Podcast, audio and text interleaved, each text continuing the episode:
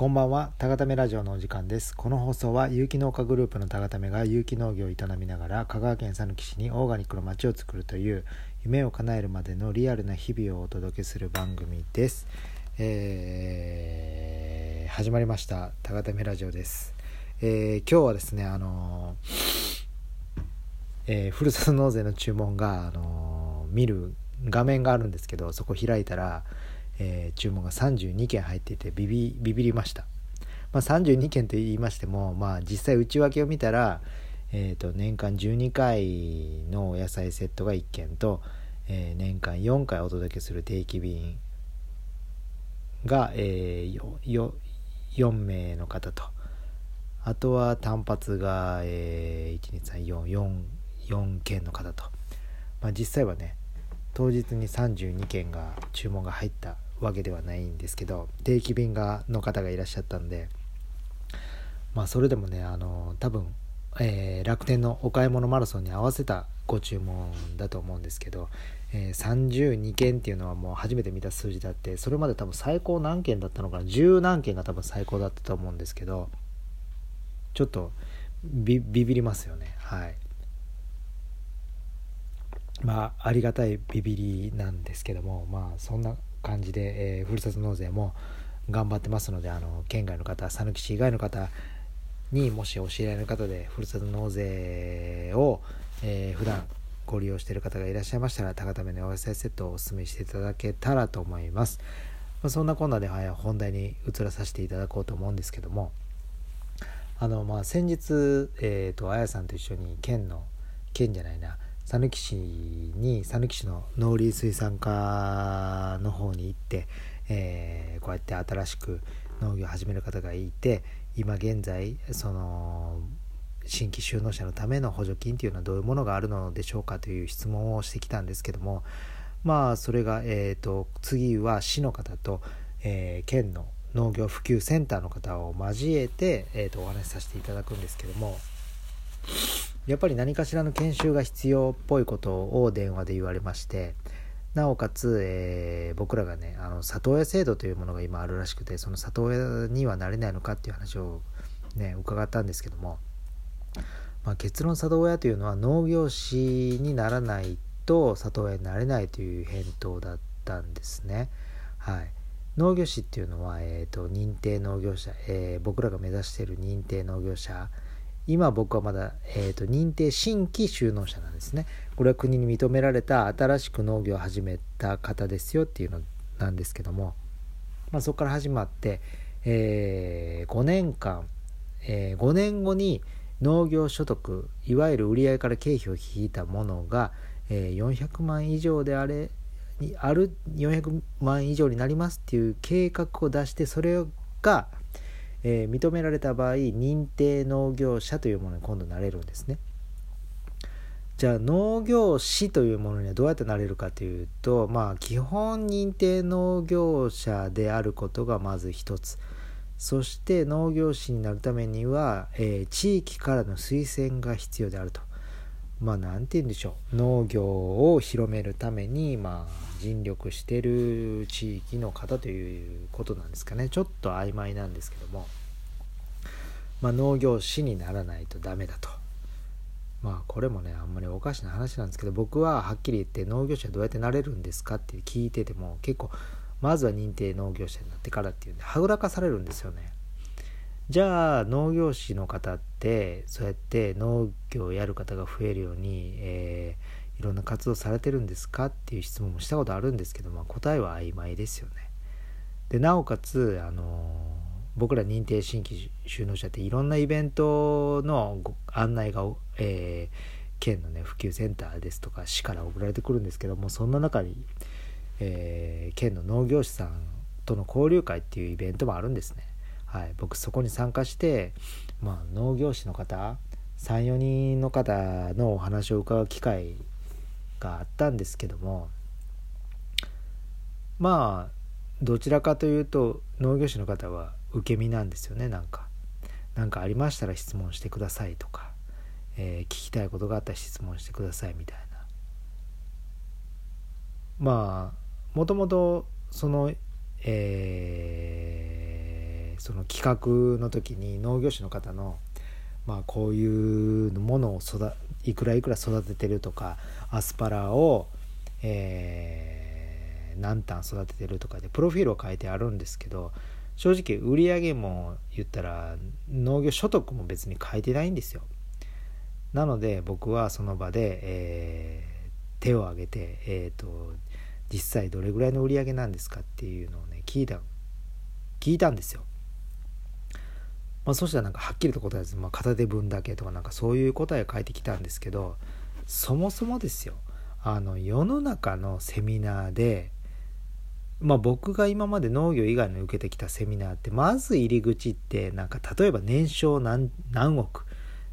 とかその東東証一部上場とかなんかそういうことありきなんですよね。考えてくださいよ。県の普及センターが主催する企画で農業士に講師として農業士と、えー、なんかアドバイス受けましょうみたいな企画でじゃあその農業士が実際にどれぐらい売り上げて経費がどれぐらいで所得はどれぐらいっていう実際のね利益どれぐらいで人件費がどれぐらいかかって機械の維持費どれぐらいかかってっていう数字を全部オープンにせずして誰がそんなね知らない人の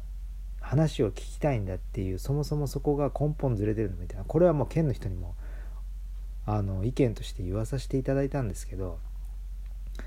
それは載せるべきでしょうみたいな。そんな言ったらセミナーというか講演会じゃないですけどそんなの誰が聞くんですかみたいな。今日ちょっとあの口が悪い回かもしれないんですけど、まあ、そんな現状でそんな農業士になれないと里親になれないと里親になれないと僕らね正直そんなのそこら辺の農業士よりよっぽど里親っぽいことしてますからね里親の定義は何て言うんですかね農業目指す人のサポートとその後のなんか総合的な、ね、支援みたいなことが書いてあるわけですよ。それをなぜ農業士にならないとなれない？じゃあ農業者は一体何をしてるんだっていう話なんですよね。まあまあまあこれ以上言ってもあんま生産性がないんでこれ以上言わないですけど、まあ、なおかつですよ。なんかどうも今年もその学校に研修に行かないといけないみたいなねちょっとそういうニュアンスも電話で言ってたんでまあそれはねまあ電話では言ったんですけどそのあやさんは小さいお子様もいらっしゃいますしその何て言うんですか？子供子供小さい子供を抱えたお母さんがちょっと農業をやってみようっていうその意気込みに対して学校に行けみたいなねそんなあまあまあそんな何て言うんですか今アホって言いそうになりました。そんななんかなんていう的外れなことをやっていてはいつまでたってもね農業なんて廃れる一方じゃないですか。学校って言いますけど、まあ、タタラッチは実際行ったんですけど農業の学校農業大学校ですよいわゆる。讃岐市から琴平なんていうんですか往復2時間かかるんですよ。ありえます。小さいお子様抱えてどうやって行くんですかそんなとこに。しかもお金を払って。そんなシステムね。まあじゃあ100歩譲って学校で何かを学べと言うんだったらズームもありにしろと。通信でも行けるようにしろと。そして有機部門も作れと。有機部門ないんですよ。行ったって観光農業学ぶだけですよ。何になるんやって話なんですよ。そこにこれから有機農業をやっていきたいっていうあやさんに行けっていうんだったらこれまあまあまたバトルになりますね多分。僕自分のためにはあんまバトルしないんですけどもうやっぱそういうね志を持って努力して頑張ろうとしている人に対してあまりに的外れなこと言う人に対しては我慢できないですよね。これだからもうね来週もしかしたらバトルになるかもしれないんでまあその どうバトルになったかはまた結果をお知らせするんですけどまあそういうバトルをしていかないとやっぱり変わっていかないんで、まあ、それはそれでまあやっていくとしてうんまあそれに関連づく話なんですけど最近あの僕もねあのいろんな農業系のポッドキャストこういうラジオを聞いてちょっとね勉強しようと思ってあまりに何て言うんですかね。まあいいんですけどそのなんか再生回数ももうずっと 平均的というか、まあ、20回前後なんで、まあ、他のね農業の方どんなことを話してるのかなっていうんでいろいろ聞いてるんですけど、まあ、この間ねふと聞いてたらえー、っとね多分ある農業をされてる方と夫婦で夫婦のラジオなんですけど奥様は元それこそ農業普及センターで働いてた方なんですよね。農業普及センターで働いてた奥様と多分農家さんの旦那さんとの、えー、夫婦のトークを、えー、お届けする番組だったんですけどもそこのテーマが、えー、なぜその普及センターの人は、えー、新規就農者に対して結構圧迫面接をしてしまうのかっていうテーマでお話しされてたんですねその2人の方が。まあ詳しい番組名は言わ言いませんがでそこでなんかこうその元農業言うたら元ね普及センターの方は言うわけですよ。中にはそうやって新しく農業を始めた方に対して高圧的な人がいたのも事実であるとまあその高圧的だった方は、えーと、どういう今まで経験があったのかなん農業経験ありますかとか聞いて、えー、ないと答えたら、まあ、それは結構難しいんじゃないかとかなんかまあそんなこと言ってましたよ。でまあそのやっぱ圧迫面接ってあるんですねってななんでもうちょっとこう優しくできないんですねできないんですかねみたいな話でその番組進んでいくんですけどもそのその県のね実際普及センターのその奥様のラジオの方はね圧迫面接があると言いながら圧迫面接を否定しながらもじゃあ自分は実際どういう面接をどういう話をしてたかって言ったらその方はなんかこう自分から補助金を進めることはないとこういう補助金があると進めることはないと。そして、えー、新しく収納される方がどういう農業をやっていきないきたいのかをまず聞きますねみたいなことを言ってたんですよ。もうなんかそれがもうもう全部がずれててどういう農業をしたいかってそんなん分かるわけないじゃないですか農業したことない人は。農業したことない人はなんとなく、えーと、自分で作った野菜を育てたいとか農業やってみたいっていうので踏み込んでくる飛び込んでくるわけじゃないですか。その人に対してなんかやれ計画性がないとかどういう農業したいとかなんかそこまで考えれてないんですよ実際。思いだけで飛び込む人も結構多いんですよ。じゃあそういう方に対して県の普及センターがやるべきことはえー、じゃあその場合でしたらじゃあ畑はありますか？畑を借りる当てはありますか？ありませんか？とか。なんか常にこう選択肢を、え、提案してえー、その方選択していただいてあその場合だったらこういうやり方があります。その場合だったらこういうやり方があります。もちろんその場合だったらこうこうこうでこうでこうでちょっと難しい面が出てきますがその場合はこうこうこうですけど、まあ、最悪こうなるんでここの部分は頑張れますかとかなんかそういう話をしていかないといけないわけですよ。なんかそれなのに県で言うたら国の補助金をね進めることはないみたいな。いやいや国の補助金はそれは制度としてあるんだから新規就農者に対してはこういうこういうこういう補助金制度もありますんでこちら利用されたらあなただったらいけると思いますとかなんかそういうふうに対しそういうふうな会話をして普及センターの人間であるんだったらそれこそもう名前通り文字通りのいかに農業を普及させていくかっていうことをコンセプトにやっていかないといけないのにもうなんかとんちんかんのちんぷんかんですよ。とんちんとんちんかんのちんぷんかんですよ本当に。いや本当になんかちょっともおかしいなと思って。ちょっと腹立ってるんですよ。何を言ってるんだと思って。とんちんかんのちんぷんかんですよ。もう3回言ったんでもうもう今いいんですけど。まあでもなんかその本当にずれてるなみたいな。その圧迫面接をなぜするのっていう圧迫面接してる人もずれてるしそれに対してコメントしてるそのポッドキャストのパーソナリティ2人もずれてるってずれずれてるんですよね。まあこれはねえっ、ー、と愚痴になるんですかね。まあでもねそういう会話が次のね普及センターの方と結構ねあの、まあ、それこそ唐辛子の有機の指標を作ったりして結構中は、えーと、悪くはないんですよ。だからこういう何て言うんですかねきついことは正直言いたくないです。でもなあなあは嫌ですし僕納得できないことは納得できないし変えていかないことは変えていきましょうって言うんですよ。ただ普及センターの方も11もう口悪く言うと1コマでしかないんですよ。要するに。権限はないんですよやっぱり。公務員の方ってそういうもんなんですよ。これが例えばねえー、会社の社長だったら会社の社長の一声で全てを変えれるんですけど彼らに何かを言ったところで彼らに制度を変える力はないんですよ。結局トップダウンで降りてきてるもんなんで。ただ彼らには僕らの声を農家の一人一人の声を、えー、上に上げる義務はあるわけですよ。だからそこはやっぱり僕らとして言ってこう制度はこう変えてほしいっていうのはやっぱり言い続けないといけないんですよね。これはもうやっぱりこれから農業を目指す方にためにも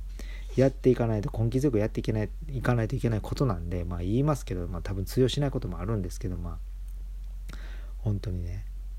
そのなんか学校農業大学校に通通うっていうカリキュラムするんだったら農業大学校に通うことによって農業として成功したデータを出せっていう話なんですよ。これは僕言おうと思ってます本当に。でしょ？じゃあ逆に農業大学校で研修を積まなかった農家が、えー、途中から農業をやめて他の仕事に就いたデータを出せと。で、なかったらじゃあ肌感覚で言ってるのかってことなんですよ。まあ僕の結論から言ったら農業ってもう若者が全然いなくなってもう滅びてるんですよ産業としては。でもね先日ですよ、えー、インドが小麦の輸出をね制限しました。インドっていうのは小麦の多分ね第10位ぐらいなんですよ。でも第2位と第5位のロシアとウクライナも小麦が当然戦争でね輸出がもうなほなんかこう減ってるわけですよ。じゃあ日本は円安で小麦もねほぼほぼ8割方が輸入なのかな？に頼ってるわけですよ。じゃあそういうことがね起こってどういうふうになるか分かるじゃないですか大体。全部が値上げですよ。もちろん。じゃあそうなってきた時に自国のねやっぱり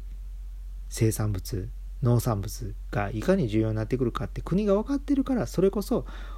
有機農業を、えー、と5%から0.5%からね言うたら5倍のなんか 25%25%2.5% ちゃう、まあ、5%か25%に引き上げとしてると。その理由危機感本当にやばいんですよもう。だから輸出輸入ができなくなる。さらに日本の円っていうものの価値が下がってるってなったらもう二重苦なわけですよ。だからこれから本当にねコロナって言ってましたけどもっともっと深刻な食料不足、えー、物価上昇が日本は来るわけですよ。コロナなんかへでもないぐらいの食料不足が来るかもしれないんですよ。もう生きていくね。本当に。なんかそんな時に僕ら農家のこれからチャレンジするっていう人をどんどん受け入れてどんどん応援してどんどんそこに投資していかないと未来はないと僕は思ってるんで、まあ、その辺りの話もねしっかり県の普及センターの方とはねさせていただこうと思ってます。で僕はこのラジオを通じて本当の本当のことをね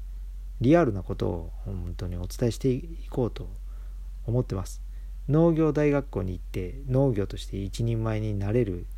わけではない。そこはイコールじゃないです。もちろん行って座学を学んでプラスになることはあります。でもそこで有機農業を学べるっていう有機農業というカリキュラムがないので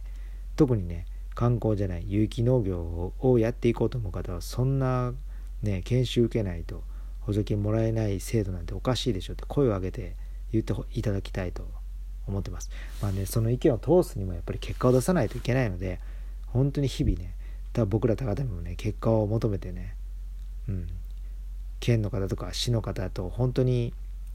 関わり合いながら自分の意見が通るような環境を作りつつ